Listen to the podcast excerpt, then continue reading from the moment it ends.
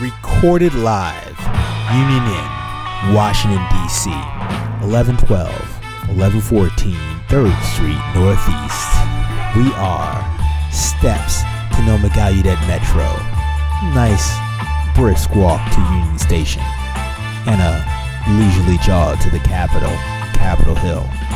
I am the illustrious Innkeeper Freddy, host extraordinaire.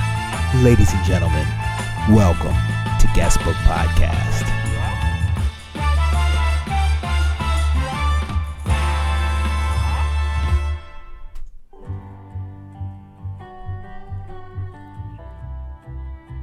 Sounds like Oregon Trail, doesn't it?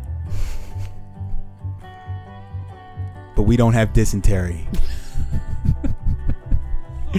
We're here at Union Inn, Guestbook Podcast. We have a very, very special guest at the inn right now. He's been here for the whole week in town on business. Sunny Hikus Napton. And she is from the Northern Plains area of the United States of America. And believe me, we'll get to that. But first, what are we listening to? The infamous Stringdusters, Gravity. Who are the infamous Stringdusters and why did you pick this song? I'm surprised you don't know. They are an incredibly famous bluegrass band. They're also friends of friends. Um, Oh. And uh, we got to see them at a show in Bozeman, Montana, uh, Valentine's Day this past year. And uh, they just have a great sound, great vibe. And uh, they like river trips, they like Montana. And uh, I, I think that that song just.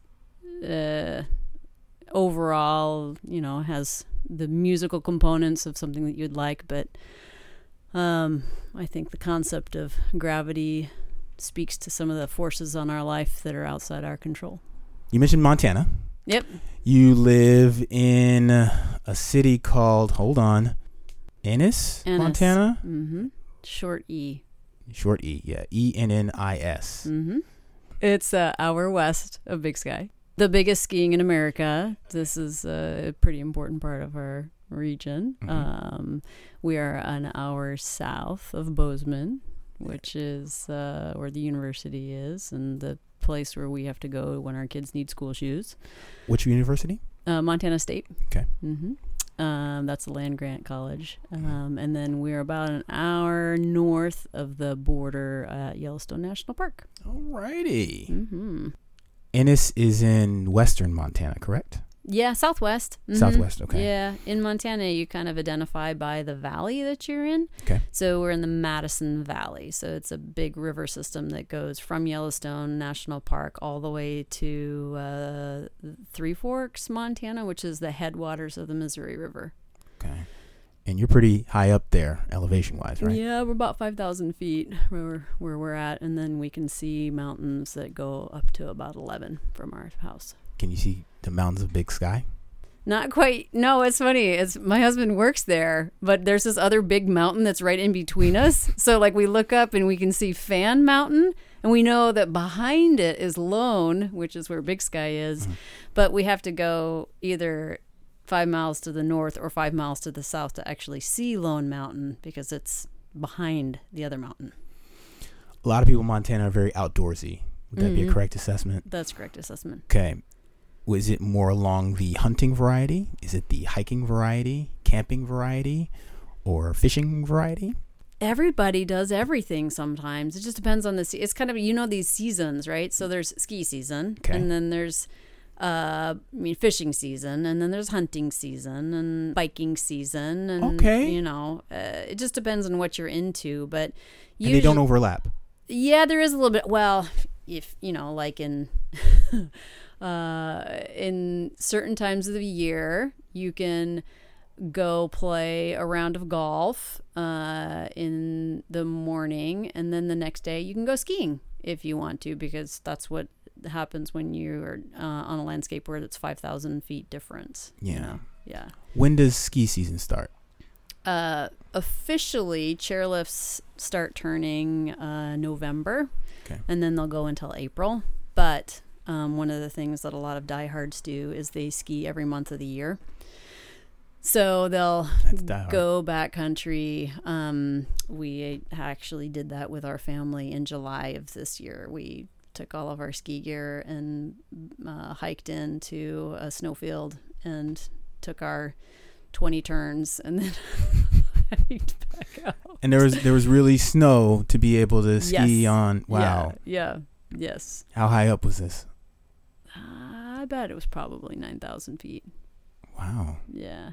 But you're hiking in shorts and a t-shirt with a backpack with the skis and your boots attached to it and you know got to wear the sunscreen, got to bring the mittens kind of a situation. Wow. It's almost like a polar bear dive type deal. Like you, you're doing it just to say you did it. Pretty much. yeah, it was a total novelty ski. Uh, it's not something that uh, we got and got back to the vehicle and we're like, well, we're glad we're not going to do that again for a while. so, yeah. Montana and South Dakota are both part of an area called the Northern Plains. hmm What are the other states that are included in that? Um, for me, because it's part of my job title, uh, the Northern Plains states are Montana, North and South Dakota, Nebraska, and Kansas. So I work for a nonprofit called the National Association of Conservation Districts. We have headquarters uh, here in Washington, D.C., and my position is the Northern Plains Region Representative. So, conservation districts are local entities that work on soil and water uh, projects and education. They formed after the Dust Bowl as a way of creating a network of people on the ground who actually took good care of the soil and water resources in their area. So, our organization helps to support 3,000 conservation districts in the United States. Wow. Yeah. Western Montana, it's got the height and sorry, the elevation Mm-hmm. and uh there's a lot of trees out there and Mhm. valleys like you said. Mm-hmm. But eastern Montana is a bit different. Yeah, it's more a prairie landscape. Yeah. It's just flat. It, uh, it's it's not flat, um, but you can see where the earth curves. Gotcha. Yeah, uh, it's really quite a stunning landscape. A lot of people kind of compare it to being on the ocean, Hmm. you know. But uh, if you spend time on it, you get to see the topographic features. Um, they call them coulees. Um, and that's where the trees will grow. And then, you know, depending on where you are, you might see, you know, some places where it's a lot wetter or, you know, more deserty or sagebrush or. Um, it's it's a landscape that I think is really fascinating, and one of the things that uh, is being recognized too is that it's I mean so it's this massive expanse of a really specific type of habitat, and um, it's fairly compatible with cattle ranching because There's a lot of grass. yeah, it's a lot of grass. The cows like the grass. Uh, you know, they don't stay in one place for very long. They move around, and so when you've got a well-managed operation, they can support cows. They can support families. They can support communities, and then they can support these species that have been on the landscape for thousands and thousands and thousands of years. Wow. So a lot of ranches out there. There's a lot of ranches, big ranches, small towns, big ranches, people with great hearts. Are the Badlands included in eastern Montana? Um, there's sections of Badlands in North Dakota and South Dakota. Um, uh, it might come close, but uh, I've always known the Badlands because it's a place that we would go when I was a kid in South Dakota. So the Badlands aren't an actual area, but more so a type of feature within an area. Yes and yes. So they are um, a type of feature that is kind of known for its, you know, like geologic time period, and as well as its, you know, erodibility and and um, its position on the landscape. But it's also a national park. Okay. Yeah, and so um, it's uh, it's a really pretty remarkable area in terms of it. You just literally feel like you're on another planet when you drive through there. Uh, it looks more so deserty. Yeah. It's one of those things where I'm trying to explain it for the people at home who haven't, who, who may have heard of it but can't recall picture wise what it looks like. It's one of those things where it's like a big rock, and then as you look at the face of the rock going down, you can see kind of the erosion over the years. Mm-hmm. Because I'm guessing there used to be a lake or a river or something that used to be, It's or is that just all ocean. wind? Yeah. okay. Yeah. Depositions. Mm-hmm. yeah. So and it's you know it's it's old like dinosaurs in there old. yeah. Um if you see a picture of it, you you you realize you've seen it before. yeah, probably in a movie. Yes. Yeah. Um so but it's interesting because you'll be driving along the South Dakota prairie and then all of a sudden off in the distance you'll see this and it'll be like whoa, what just happened? Um So it just stops immediately. Yeah, and, or if you're coming from the other side, you'll you know be going along, and they call them tables. Mhm. Um, you'll be out on this table, and it's you know it's uh, it's a big kind of grassland area, and then it'll just drop off. Yeah, and then you look across uh, this kind of chasm. Um, and So it's lower. Mm-hmm. Yeah. Mm-hmm. Yeah. Wow.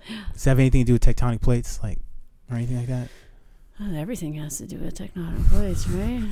Touche. I mean, this this goes way back. I mean, this is like I said, this is you know a dinosaur old. So continental drift, Pangea. This is the kind of stuff like this is the reason why when we go to uh, hike in the mountains in Montana, we find seashells on the summits. You know, That's, crazy. Yeah, yeah. That's really crazy. Yeah. And they didn't degrade. No, they're fossils. Hmm. Right. Yeah. Not everything has been the way we think it has been for such a long time. Mm. All right. One last thing for seven questions. Um, Standing Rock.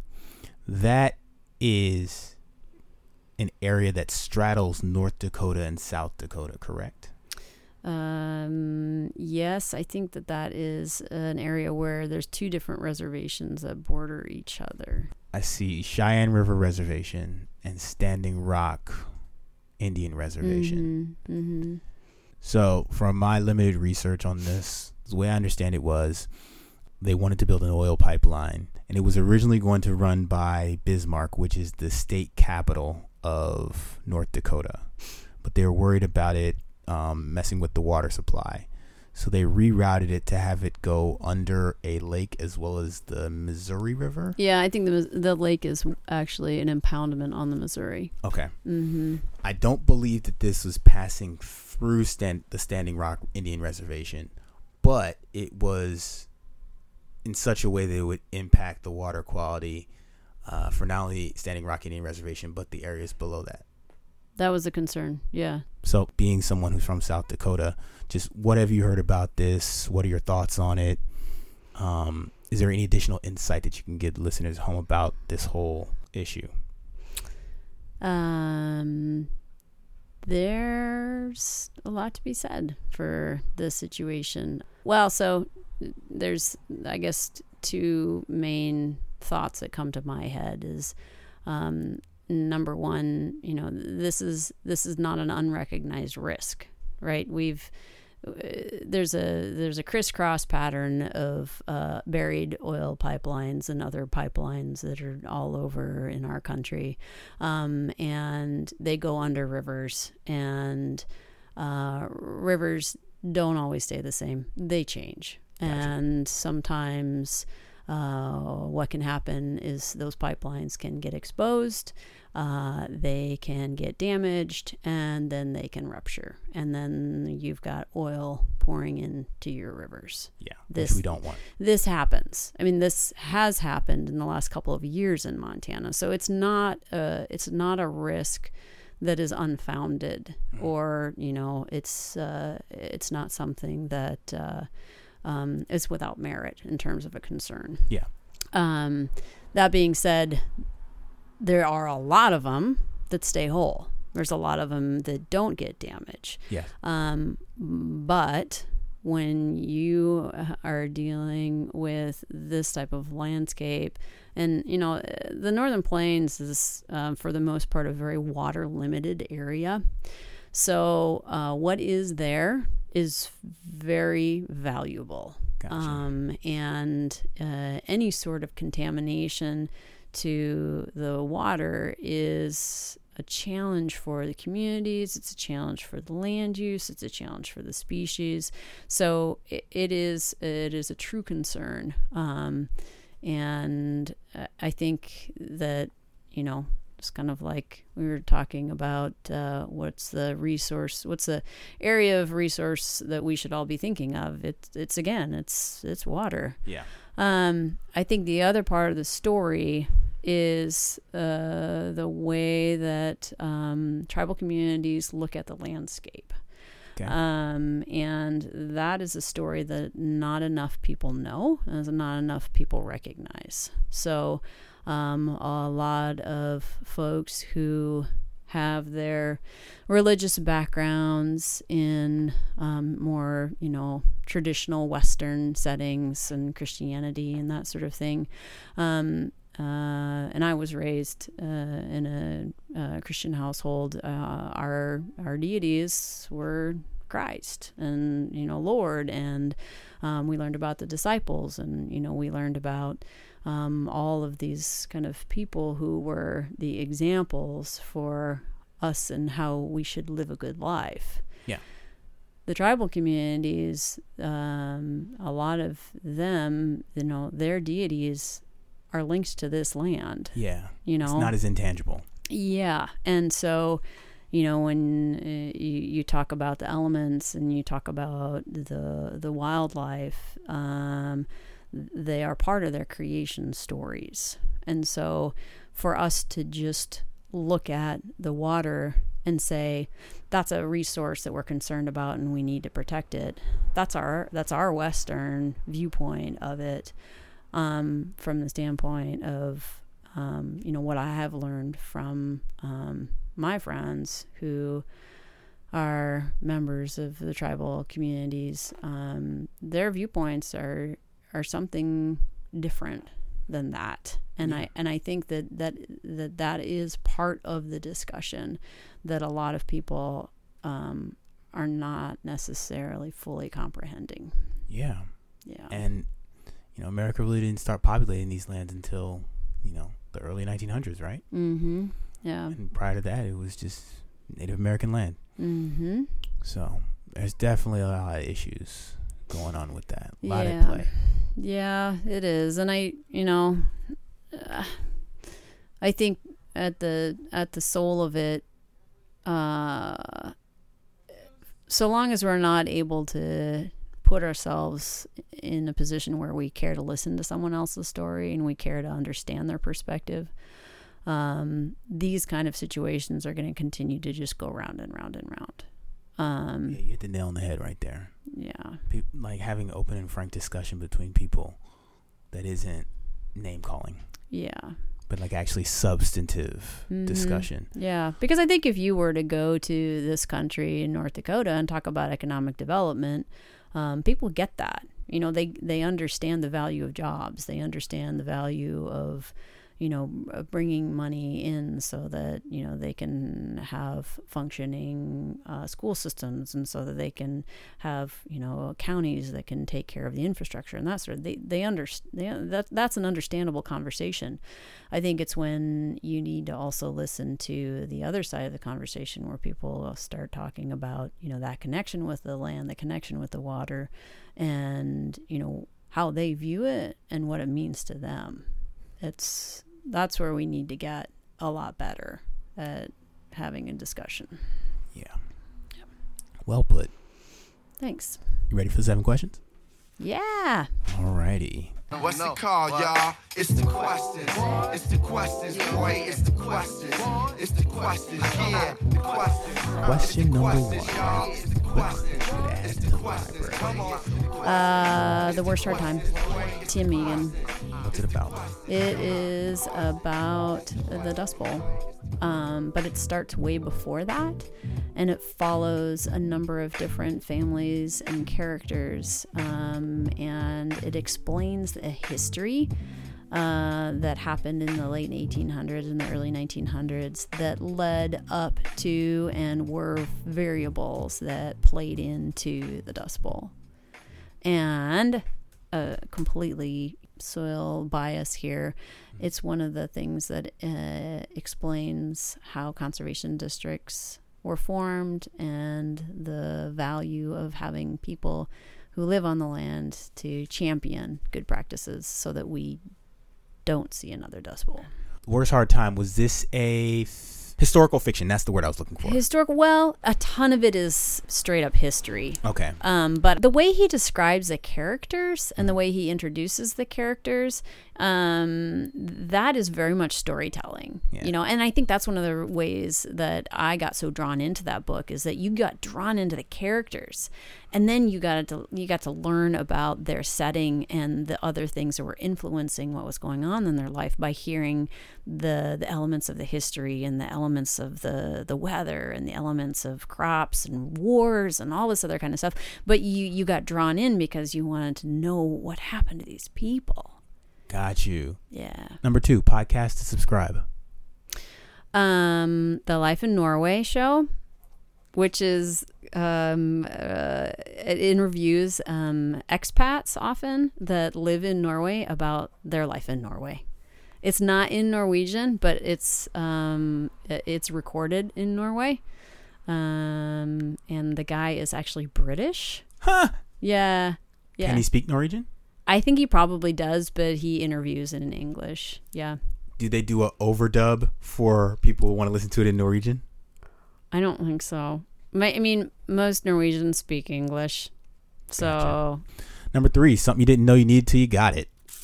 um, well, I actually brought it with me. I wish the whole world could see it. Yeah, um, I, I, I took a picture of it. I'm going to use that as one of the teaser posts for your episode on excellent. Instagram. Um, I think it was probably four or five years ago. My husband went on a trip, and we had one of those uh, conventional coffee makers. It was like a Cuisinart, and it sits on the counter.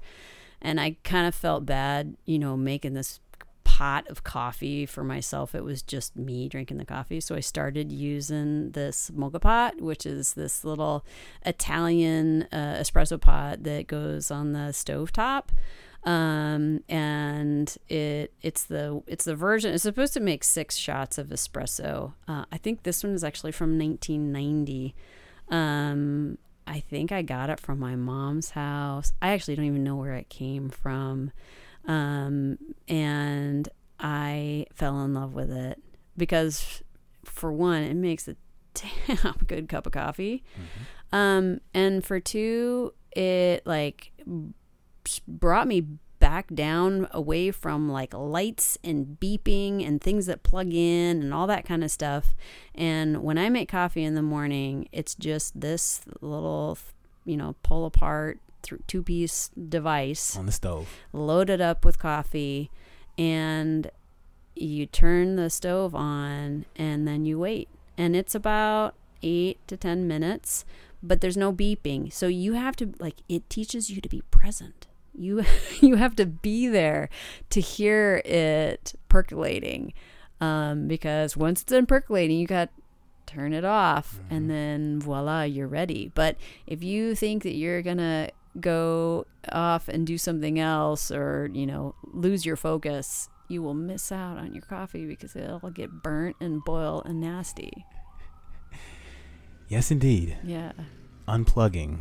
That seems to be a common thread for a lot of people I've been talking with recently. yeah yeah And, ladies and gentlemen, this thing has been getting use. She Mhm. travels with it wherever she goes. this is why i stay in airbnbs Yes, indeed. because you will not be able to bring your moka pot into a hotel room and be able to make coffee you have to have a stove You have to have a stove. mm-hmm.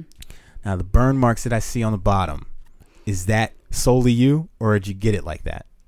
I I probably added to it a little bit, but That's awesome. she's had some she's had some years on her. And when I lived, uh, I took my kids and lived in Norway for sorry, my kids and I moved to Norway for a half a year Okay. in 2017, and that was in my carry on.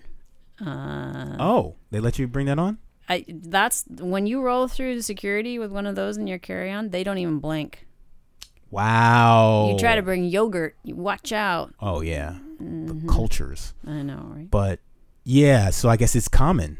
Apparently, or I don't know, or they all know. Nod, nod, wink, wink. She's a good one. Let her through.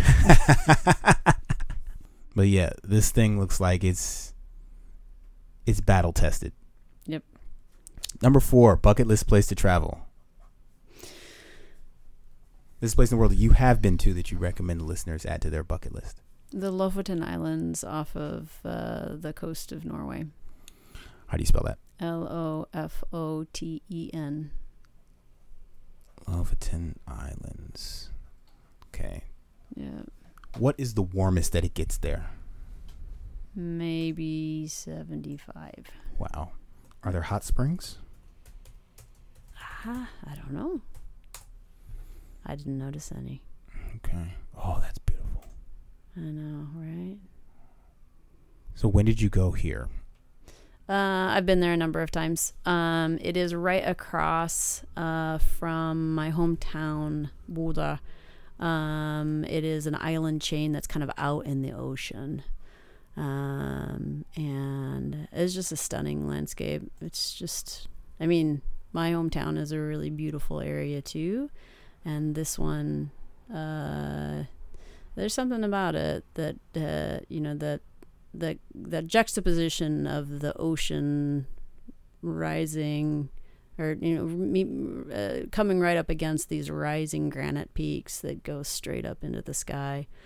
Um, and then if you go there you get to appreciate um, you know the nordic traditions and kind of their way of life and just this kind of general appreciation for the, this landscape and um, good fish and I can imagine. yeah. Is the lifestyle out there largely Spartan? Uh, they have a lot of tourism. Obviously, when you have people like me who are telling people that that's the place you need to go, they they end up with a lot of uh, they end up with a lot of tourism. But it's a uh, big cod fisheries. Okay. Um, and the tour boats will go through there too. Um, and yeah, there's you know little towns through there. Um, but it's pretty isolated. Tourist season. Is it summer, winter? Um, it depends on what you want to go to see. So, um, it's north of the Arctic Circle. So in the Wow. winter time, you know, from like late late November to like late January, there's not a whole lot of sun, but that's a great time to go and see northern lights. Ah. Yeah. I like that. And then if you go in spring, the skiing is incredible. Um, if you're there in the summer, it's really really great hiking, um, So and that- camping. So and- relatively, they actually get four seasons. oh yeah, yeah. Fall is really quite beautiful too. Is there a changing of the leaves at all or anything like yeah, that? Yeah, yeah, mm-hmm. yeah. They have a lot of the similar plants to, uh, you know, like nor- New northern. England? Yeah, well, like I mean, there's stuff in even in Montana that you know I would see in Norway. It was like, oh yeah, I forget. There's uh, these plants are uh, kind of ubiquitous. What city would you recommend on the Lofoten Islands? Um, I think we went to Leknes, which was really kind of cool. How do you spell that? L E K N E S. That is the site where they actually just to the north of there, they have a Vi- they excavated a Viking longhouse and they rebuilt uh, a Viking longhouse um, so that you can walk through it and you can see exactly what it was like to be a Viking. Okay. I'm not a fan of the cold, but I may need to put this on my bucket list because this looks like fun. It's neat. Yeah, it's really pretty special. Number five, 50 mile detour restaurant. You're willing to go 50 miles out of your way just to eat at this restaurant. Oh, that is a hard question. Um, Chico Hot Springs, uh, in the Paradise Valley, Montana. Um, that's a destination. That's where actually my husband and I got married. Um, but they do beef Wellington and they do an orange flambe, um, pecan crusted halibut. They do this really great fennel breadsticks. Oh, I love fennel. I know. Chico Hot Springs. Is this an actual hot spring? Yeah, it is. Is this so? Is this like a resort or a, a town, or is Chico Hot Springs the actual name of the restaurant? It's the name of the restaurant, and they have a hotel, and they have you know conference facilities. I'll be there in December for a training, so I'm really excited about that. But they have this big, and then they have the big hot springs outside and two different pools. Um, it's right, you know, uh, northern edge of Yellowstone National Park, so a ton of hot spring activity in that area. I like it. Mm-hmm. All right, let's wrap this up. Number six, number one skill. This is the thing you've worked at. Oh, uh, I have been working really hard to get um, good at making sourdough bread. okay. Yep. Uh, I got sourdough starter from a friend a number of years ago, and um, making sourdough bread is kind of like raising a pet and then eating it. So And sourdough is different than other types of bread that you would make. yeah, because it's naturally leavened. Because the the sourdough starter that you have is where all the yeasts live, and so you have to keep it alive because yeasts are you know living organisms and they consume and they exhale and all that kind of stuff. Um, so your your job as a sourdough owner is to keep it alive. Uh, I keep mine in the fridge. Um, and then when you're ready to use it, you got to take some out and you got to activate it and feed it and get it ready to go. And then you make your bread, and it's like a day long process. Wow. hmm Is there a, a bit of a Zen cathartic type of deal going on when you're making it? Yeah, there definitely is. I this is this is one of my other theories on life. Uh, for those of us who have um, jobs where at the end of the day we can't like hold something in our hands and say we did this. Yeah. You know, it's not like Like uh, a service. Yeah, or you know, uh, even somebody who cleans houses or works on a car or you know paints a paints a house or something. You can at the end of the day you can step away and you can look at your hard work and you can say I did this. Um, I think when you deal with these kind of untangible work outcomes, uh, you gotta you gotta fill it somewhere. So for me, making bread is that's what I hold in my hand at the end of that process, and I'm like, I made it. Do you make any other types of bread? Yeah, I do all kinds of stuff, But but sourdough, is the one. sourdough that takes it takes skill it takes time it takes patience and i've been i've been working hard to get it right and i have a lot to learn Last one, number one talent. This is uh, innate Um, proficiency. uh, i didn't know this until i started doing mountain races but climbing up really steep uh, pitches uh, climb, like climbing up really steep trails is something i'm actually good at and I'm not good at running on flats. I'm not good at running on inclines. I'm not good at downhilling, but get me on a 45 degree slope and I can go up.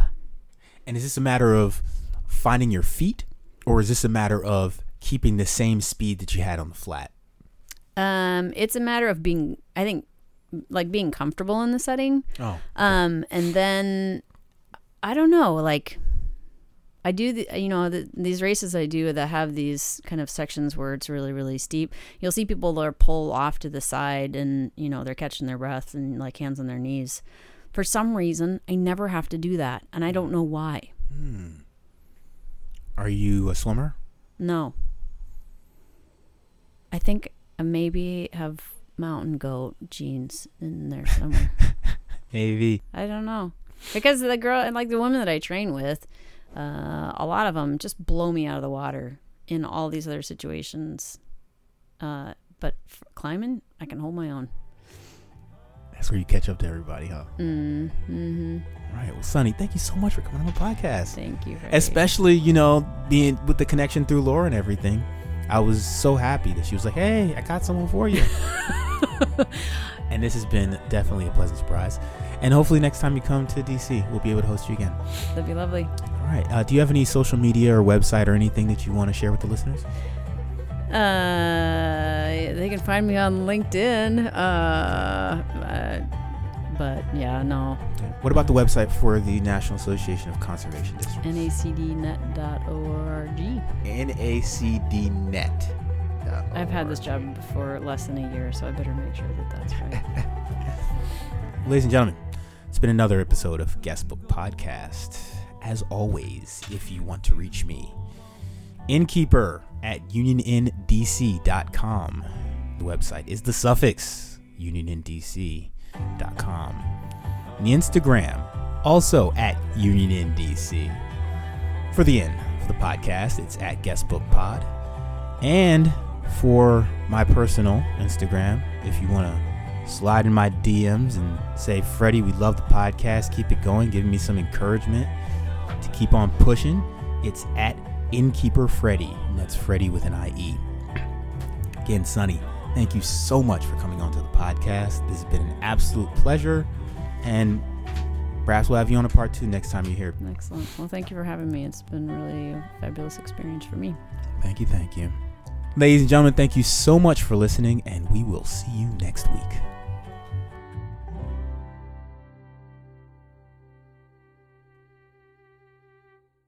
You know the guy who wrote Lord Grizzly. Yeah, he was the dad of my mom's good friend. hmm I think he probably visited our farm when we were kids, a long, long time ago. But I, it's funny. I, I, you know, like when I was a kid, I remember seeing that book on our bookshelf. Yeah. Lord Grizzly, by the way, is the book upon which The Revenant was based. You had mentioned to me that that actually wasn't shot in South Dakota. When I see that, I think Pacific Northwest. Really? So it doesn't even look. No, it doesn't look like South Dakota to me. Mm-mm. Those big old, like huge trees. I mean, we, there's big ponderosas in South Dakota, but uh, it's a, that doesn't look to me like South Dakota. But I only saw it once.